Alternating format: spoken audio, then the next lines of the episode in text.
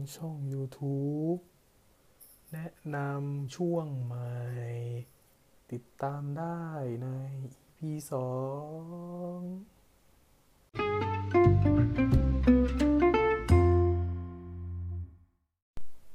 โอเค สวัสดีครับ วันนี้พบกับพอดแคสต์ไม่มีเนื้อ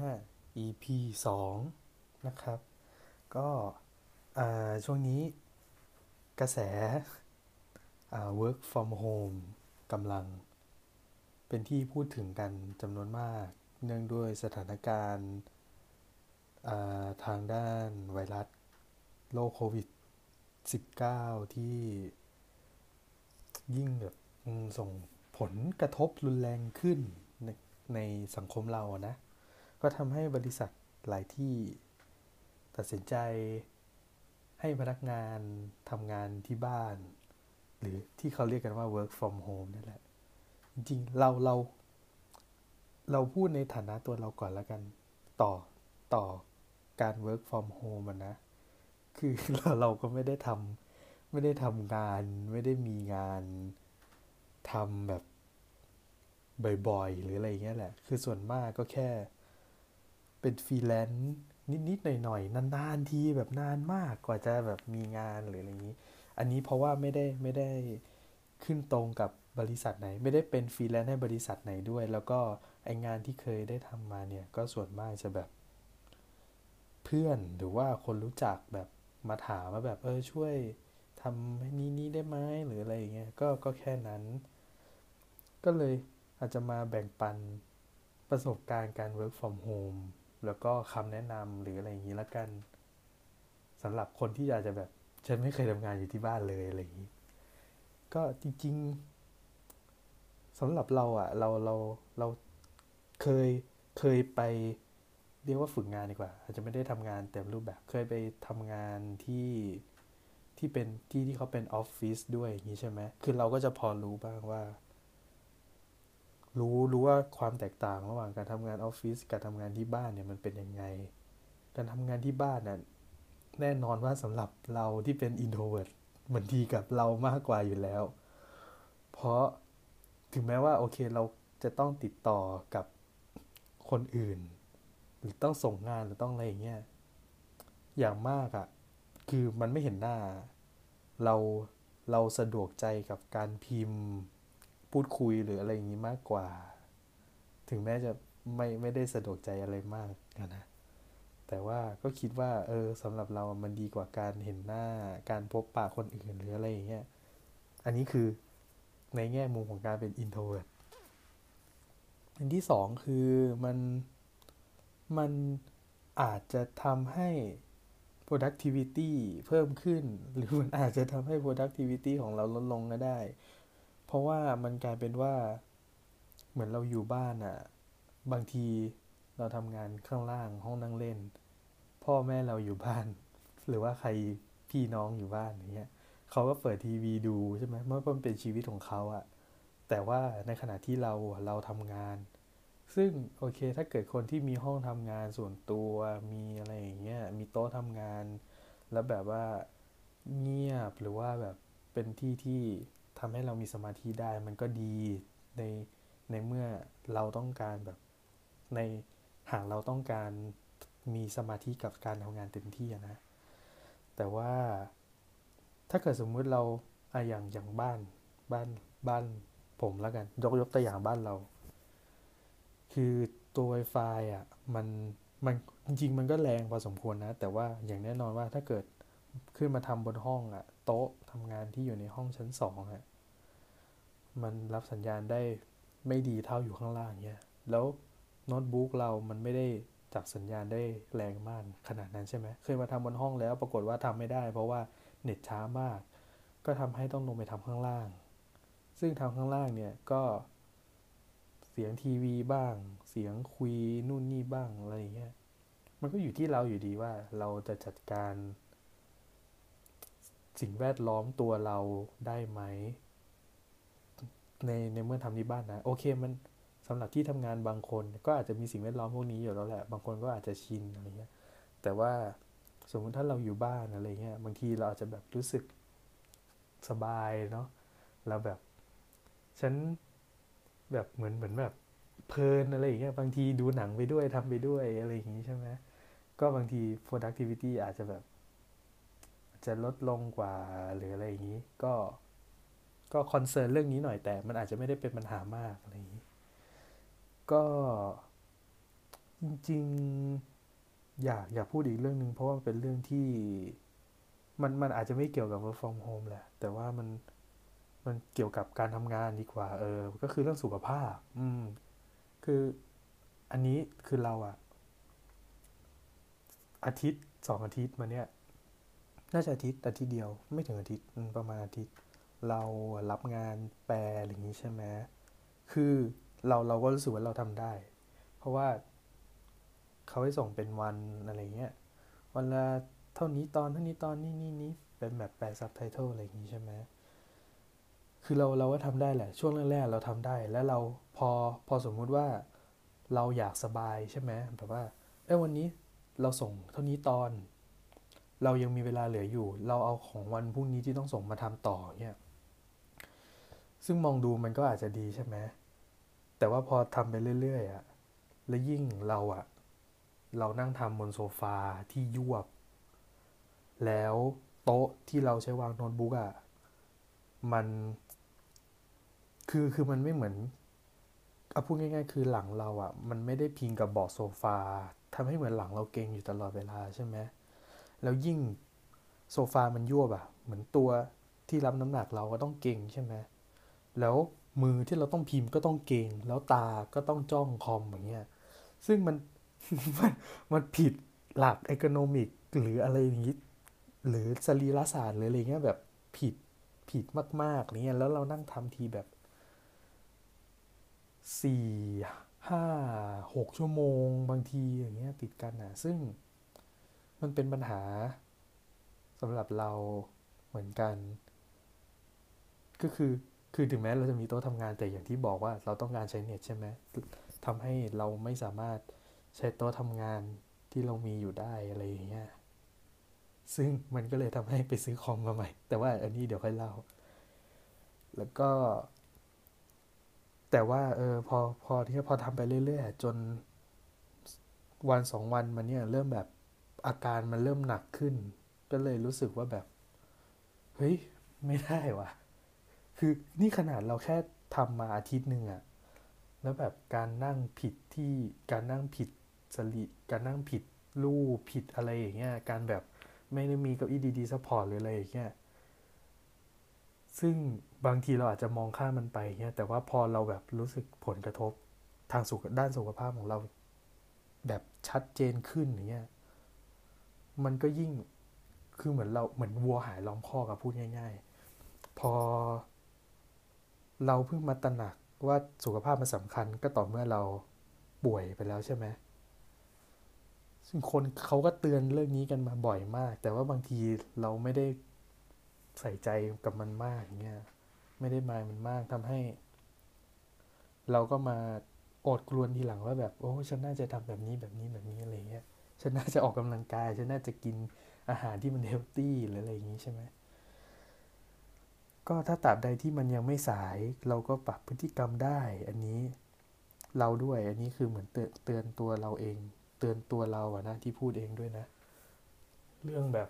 การใช้มือถือใช้งานมือถืออะไรอย่างเงี้ยการจ้องคอมหรือจ้องอะไรอย่างงี้นานๆเนี่ยโอเคเราเราเราห่างมันไม่ได้นะณปัจจุบันนะเพราะว่ามันแทบจะเหมือนโลกอีกใบหนึ่งของเราใช่ไหม แต่ว่าก็ขอให้ใช้เท่าที่จำเป็นละกันใช้มากไปมันไม่ดีอยู่แล้วเงี้ยเราคิดว่ามันยังมีสิ่งอื่น นอกเหนือจากใน ที่เราได้รับมาจากโทรศัพท์ที่มันยังสำคัญกับเราอยู่เงี้ยคุยกับคนในบ้านบ้างแบบ ดูต้นมงต้นไม้ อะไรอย่างนี้แบบที่ที่มีในบ้านเนี้ยอืม เออ แล้วก็อันนี้อาจจะเป็นเรื่องสุดท้ายที่พูดมั้งสำหรับสำหรับหัวข้อท็อปิก work from home นะ คืออย่างวันนี้ที่มึนมึนหัวตอนเช้าอะไรอย่างนี้ใช่ไหมก็เลยออกไปออกไปดูต้น ต้นกระบองเพชรที่ที่เลี้ยงไว้อย่างเงี้ยที่ปลูกไว้ แล้วคือเมื่อเมื่อสองสามวันก่อนน่ะฝนมันตกหนักใช่ไหมลมมันแรงแล้วปรากฏว่า คือคือเราวางไว้ตรงคอมเพรสเซอร์แอร์เพราะมันโดนแดดเยอะใช่ไหมแต่ว่ามันไม่มีที่คุมอะไรเลยอะ่ะแล้วแบบดินมันแบบดินในกระถางนะ มันแบบกระจายแบบคือไม่หมดกระถางแต่ว่าแบบมันกระจายออกมาเยอะพอสมควรใช่ไหมแล้วเราก็อิกนอมันว่าแบบเออเดี๋ยวเดี๋ยวค่อยทำแล้วกันเดี๋ยวขอทำงานก่อนอะไรเงี้ยจนแบบวันนี้ วันนี้ที่งานมัน ไม่ไม่มีแล้วอะไรเงี้ยเราก็ออกไปดูใช่ไหมออกไปดูเสร็จเราออกไปรดน้ำต้นไม้แหละ คือตั้งแต่ได้งานมายังไม่ได้รดน้ำต้นไม้เลย จนออกไปดูแล้วแบบ ตอนแรกก็คิดว่าแค่อยากให้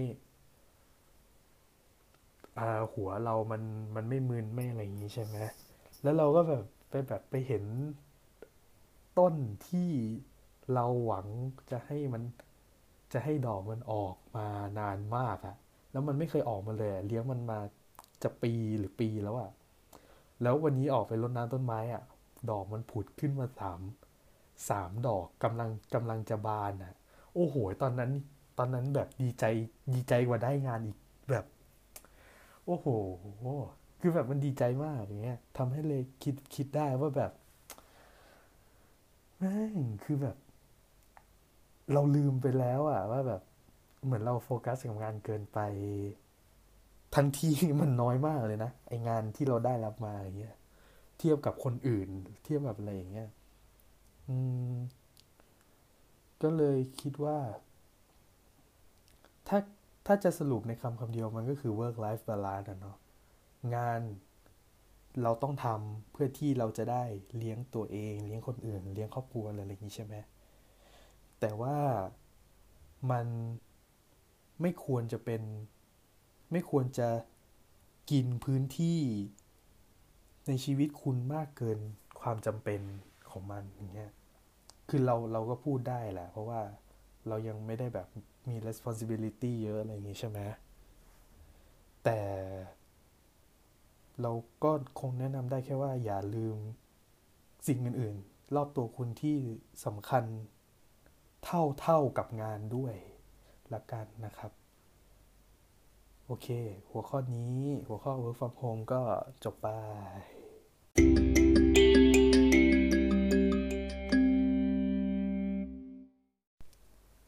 โอเคอตอนนี้เข้าสู่ ช่วงแนะนำละกัน คือตอนนี้เนี่ย แนวทางของพอดแคสต์ outline ของพอดแคสต์แต่ละ EP คืออยากให้มันมีความ เชื่อมโยงกัน เพื่อที่จะได้เนื้อเรื่องไม่สเปซสปะ และเราจะได้มีอะไรมาพูดอย่างนี้ใช่ไหมในแต่ละ EP เพราะบางทีเราก็ไม่รู้ว่าจะพูดหัวข้ออะไรอย่างนี้ ก็เลยคิดว่าในทุก EP เนี่ย เนื่องจากโอเคตอนนี้ คนอยู่บ้านมากขึ้น คนอาจจะ เริ่มฟังเพลงหรือว่าเริ่มดูหนังหรืออะไรอย่างนี้มากขึ้น ก็เลยคิดว่าเอออาจจะมาแบบ เหมือนมาแนะนำ list อาจจะ list หนังหรือว่า list เพลง EP ละหนึ่งเพลงหนึ่ง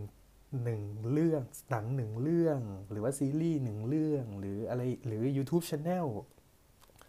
หรือคลิป YouTube อะไรอย่างเงี้ยนะ ก็พยายามจะ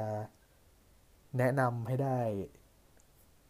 แนะนำให้ได้เยอะแล้วก็ให้ได้เป็นประโยชน์ เหมือนแบบให้ให้ทุกคนได้รู้จักเพลงหรือว่ารู้จักซีรีส์หนังหรือ YouTube อะไรคลิปใน YouTube มากขึ้นอย่างนี้แล้วกัน ก็อาอาขอเริ่มแนะนำเพลงก่อนละกัน จริงๆ เพลงเนี่ย ถ้าให้เราแนะนำอะคือเราก็จะมีอยู่แนวเดียวคือแนวแรปอย่างนี้ใช่ไหมงั้น EP นี้ก็ขอแนะนำเพลงแรปก่อนละกัน คือรู้จักเพลงนี้ได้ยังไง จริงๆอะเห็นใน YouTube มาก่อนก่อนที่ตัวเองจะฟังนะ เห็นใน YouTube มาหลายวันแล้ว แล้วก็แบบ เฮ้มันจะฟังดีไหมวะก็ข้ามไปก่อน แล้วก็จนมามาเจอ YouTube Channel คือเรา subscribe ช่องหนึ่งที่เขาแบบรีวิวเกี่ยวกับเพลงแรปอะไรเงี้ยรีวิว MV เพลงแรปหรืออะไรอย่างงี้ใช่ไหมรีวิวรีแคปหรืออะไรประมาณนั้น แล้วเราก็เออเราเข้าไปดู เข้าไปดู reaction reaction ของเขาอะนะ โดยที่เราอ๋อก่อนเราดู reaction อะเราไปฟังเพลงเขาก่อน เออเหมือนแบบเออไหนๆลองไปฟังเพลงก่อนเลยแล้วกันอย่างนี้ ก็พอไปฟังเพลงปุ๊บก็อืมทำไมแปลกเลยวะคือปกติเพลงแรปอย่างเงี้ย ถ้าโอเค ง่ายๆเบสิกกล้อง เดินถ่าย อาจจะลองเทคอาจจะตัดหรืออาจจะอะไรอย่างนี้ใช่ไหมแต่ว่าเพลงเนี้ยแบบ CG โหดมากแบบ CG คือเหมือนมี story สร้าง story ขึ้นมานิดนึง อะไรอย่างเงี้ย ถึงแม้ว่าแบบแรปแต่ละคนอาจจะแบบอาจจะไม่ได้ตรงกับ story อะไรอย่างงี้มากนะ อาจจะพอ relate ได้อยู่ แต่แบบ CG โหดมาก แล้วจริงๆแรปเปอร์สามคนที่ ที่ร้องในเพลงเนี่ย จริงๆเราเราตามอยู่คนเดียวตาอาจจะตามอยู่สองคน แต่ว่าหลักๆชอบอยู่คนคนคนนึงอะไรอย่างนี้ ก็เลยแบบจะทำให้ตอนแรกก็เลยไม่ไม่ก็เลยคิดว่า เอ๊ะจะฟังดีหรือเปล่าอะไรอย่างนี้ใช่ไหมแต่ว่าพอได้ฟังแล้วก็แบบ เออ ก็ไฮป์ดีนะแบบสนุกดีอะไรอย่างนี้ มัน มันคือแต่ละคนอะ character สไตล์ก็แตกต่างกัน อันนี้คือข้อดีที่ว่า พอมีสามคนนี้มาอยู่ในเพลงเดียวกัน มันไม่เบื่ออะไรเงี้ยเหมือนเราแบบอ่าเหมือนเราได้รู้สไตล์ได้ได้ได้รับฟังสไตล์ของแต่ละคนในเพลงหนึ่งที่โอเค beat มันอาจจะแบบ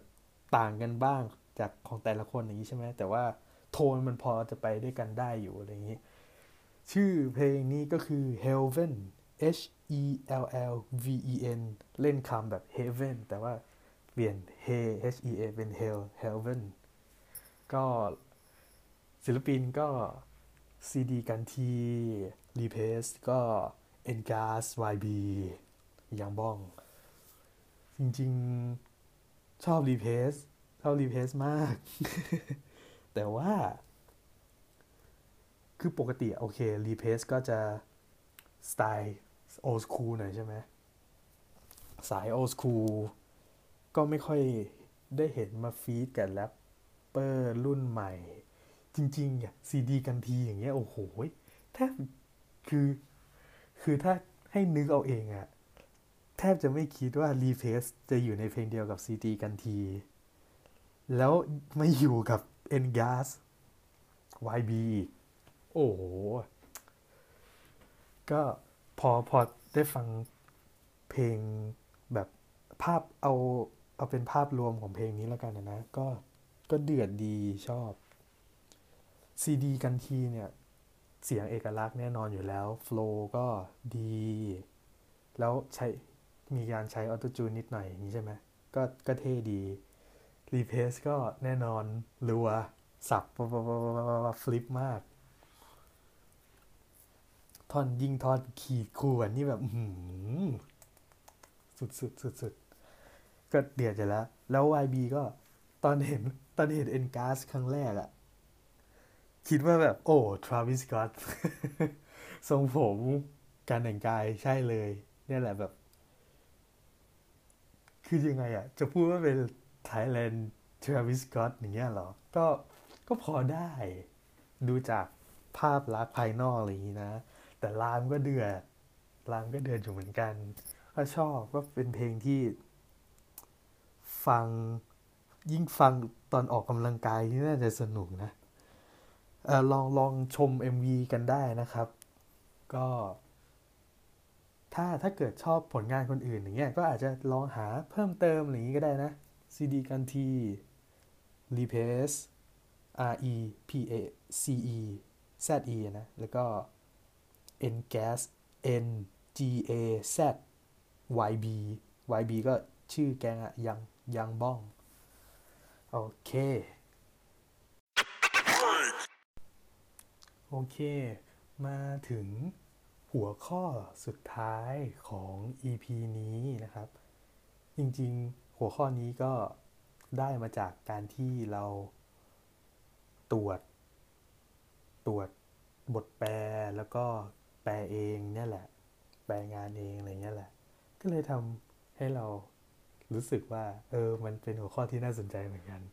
หัวข้อนี้เนี่ย ในทุกๆ EP อะนะอะเอาชื่อช่วงก่อนอุตส่าห์คิดชื่อช่วงมา ชื่อช่วงคือ แปลงี้จริงดิ อ่า ก็คือทุก EP เนี่ย เราจะนำเสนอคำศัพท์ ภาษาอังกฤษ ที่เป็นภาษาภาษาอังกฤษหยุดอาแล้ว เอ๊ะยังไงดี เป็นคำศัพท์ ภาษาอังกฤษที่เราอะไม่รู้มาก่อนว่ามันแปลแบบนี้จริง ๆ คือเรามีภาษาไทยคำหนึ่งใช่ไหมอสมมติแว่นตา ภาษาอังกฤษคือ eye glasses หรืออะไรอย่างนี้ใช่ไหมแต่มันจะมีบางคำที่แบบภาษาไทยเขียนแบบเนี้ย แล้วภาษาอังกฤษมึงแปลตรงแต่แบบนี้จริงเหรออะไรอย่างเงี้ยแบบแบบนี้จริงเหรออะไรอย่างนี้ใช่ไหมก็ก็เลยมันมีหลายคำมากนะ หรือไม่บางอีพีก็อาจจะเอาคำที่แบบยากๆคำที่แบบสับเฉพาะทางอะไรอย่างนี้มานำเสนอนะ ก็ดูไปเป็น EP EP อ่าวันนี้คำนี้เนี่ยอยากอยากจะนำเสนอมาก เพราะ เพราะค้นมากับตัวแล้วก็อึ้งมากับตัว ครับอ่าวันนี้แปลงี้จริงดีขอเสนอคำว่าไหลทาง เราเรารู้จักไหลทางใช่ไหมไหลทางคือถนน มันเป็นเหมือนถนนส่วนของถนนน่ะที่อยู่ อาจจะซ้ายมือ หรืออาจจะขวามือที่ไม่ใช่ทางหลักที่เราควรจะวิ่งใช่ไหมไหลทางมันเหมือนที่ที่ รถเสียเราจอดไหลทางหรือว่าแบบไหลทางบนทางด่วนก็จะมีแบบโทรศัพท์ emergency อะไรอย่างนั้นใช่ไหมรู้ไหมคำว่าไหลทางภาษาอังกฤษคืออะไร แปลว่าอะไร ไหล shoulder ทาง way shoulder way หรือเปล่า ใกล้เคียง จริงๆอะมันแปลได้สองแบบ จะแปลว่า shoulder เลยก็ยังได้ จริง อันนี้ shoulder ใช้จริง คือไหลทาง หรืออาจจะกลัวคนงงว่า shoulder ไหลเหรอ หรืออะไรอย่างนี้ ก็เพิ่มเป็น load shoulder load R O A D เป็นวรรค shoulder ตรงๆอย่างนี้แหละ ไม่ต้องไม่ต้องอะไรมากมาย ตอนนั้นที่แปลแปลเอง เจอคำเนี่ย แล้วตอนนั้นจะแปลใช่ไหมก็คิด เอ๊ะมันเรียกว่าไซด์โรดหรือเปล่าวะ เพราะไซด์มันคือด้านข้าง มันก็ควรจะเป็นทางที่อยู่ถนนที่อยู่ด้านข้างอะไรอย่างนี้ใช่ไหมแบบไซด์โรดแต่ว่าพอมาค้นจริงชิปไม่ใช่ว่ะไซด์โรดมันกลายเป็นซอย หรือกลายบางทีกลายเป็นฟุตบาทอย่างเงี้ยแล้วก็ไหลทาง ลองพิมพ์พิมพ์เล่นๆไหลทางเว้นวรรคภาษาอังกฤษปุ๊บ road shoulder ก็ล้อเล่นปะเนี่ย ถามจริง ก็เลยพิมพ์ road shoulder ปึ๊บถึงบางอ้อ ใช่ครับ ไปอย่างนี้จริง ๆ ฮะ โอเคมาถึง การแนะนำซีรีส์หนัง หรือคลิป YouTube หรือ YouTube Channel อะ รวมไม่หมดเลยแล้วกัน แต่ว่า EP หนึ่งก็จะแนะนำหนึ่งอย่างนะ ซึ่ง EP นี้เราด้วยความที่ว่าเราเพิ่งดูคลิปเข้าไปเอง ใช่แล้วก็ก็เลยคิดว่า เออ ช่องนี้เนี่ยอาจจะยังไม่มีคนรู้จักเยอะ แต่จริงๆก็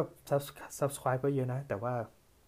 แต่คิดว่าเพื่อน พื่อนเราอะไรเงี้ยอาจจะยังไม่ได้รู้จักมาก ก็ YouTube Channel ที่อยากจะแนะนำนะครับ ก็ช่อง I love to go I love to go เลยแบบตรงๆอะนะ ก็จริง ๆ YouTube Channel นี้รู้จักได้ไง รู้จักรู้จัก Channel เนี่ยเพราะว่าเมื่อ 2 ปีก่อนจะไปญี่ปุ่นใช่ไหม ก็หาข้อมูลดูดูใน YouTube นี่แหละ ราะว่าเราอยากรู้สถานการณ์จริงๆ ว่ามันเป็นยังไง อันนี้คือกรุ๊ป A ที่วางแผนตลอดเวลา ดูอยากดูแม้แต่กระทั่งสอดบัตรรถใต้ดินยังไงอะไรอย่างนี้ใช่ไหมแล้วก็มาเออมาเจอคลิปของ Channel I Love to Go ที่เขาทำตอนไปญี่ปุ่น จริงๆ มีหลายคลิป ไปโตเกียวไปโอซาก้าอะไรอย่างเงี้ยแล้วแต่ว่าที่ที่แบบเป็น ที่เรารู้สึกว้าวมากเนี่ยเพราะว่าคลิปท่องเที่ยวของเขาโอเคปกติ เราจะคลิปชแนลอื่นอาจจะแบบไปไปญี่ปุ่นสี่วันสามคืนห้าวันสี่คืน หรือหรือจำนวนวันอะไรอย่างนี้ใช่ไหมแต่ว่าคลิปที่เขาตัดมาเนี่ยเขาก็จะตัดเป็นไฮไลท์ไฮไลท์สั้น ๆ 15 นาที 20 นาที อาจจะครึ่งชั่วโมง แต่ว่าคลิปของ I Love to Go เนี่ย ยาว 12 ชั่วโมง จริง ๆ คือถ้าจะดูคลิปให้จบ จากต้นจนจบอะใช้เวลาครึ่งวัน ซึ่งแต่ว่ามัน แต่ว่าพอพอคลิปมันยาวแบบเนี้ยเหมือนเรา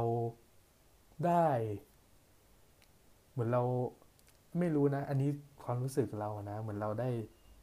รู้สึก เหมือนไปเที่ยวกับเขาจริง ๆ อะไรเงี้ย เนี่ยไม่ไม่ไม่รู้ว่ารู้สึกไปเองหรือเปล่า แต่ว่าพอ พอดู พอดูคลิปเขาก็รู้สึก เออชอบอะชอบที่ว่าเขามันมันคือเหตุการณ์เขาถ่ายเหตุการณ์ที่เขาเจอตอนตรงนั้นใช่ไหมเขาบางทีมันจะมีเหตุการณ์บางเหตุการณ์ที่เราแบบ เราอาจจะคิดไม่ถึงอะเพราะว่าเพราะสำหรับตอนนั้นที่เราที่เรา ยังไม่เคยไปต่างประเทศเลยอะแล้วเรากำลังจะไปเราจะศึกษาหาข้อมูลหรือว่าหาสถานที่เที่ยวหรืออะไรอย่างนี้ใช่ไหมตรงเนี้ยมันสิ่งที่เขาทำอะมันมัน inform informational สำหรับเราพอสมควรเลย ก็เลยคิดว่า ก็เลยคิดว่า เออ อยากแนะนำช่องนี้และและคลิปที่เราดูก็คือเป็นคลิปคลิปใหม่ที่เขา ก็ไม่ใหม่แหละ แต่ว่าเป็นการท่อง เป็นคลิปท่องเที่ยวคลิปล่าสุดที่เขาลงนะก็คือไปฮอกไกโด แบบ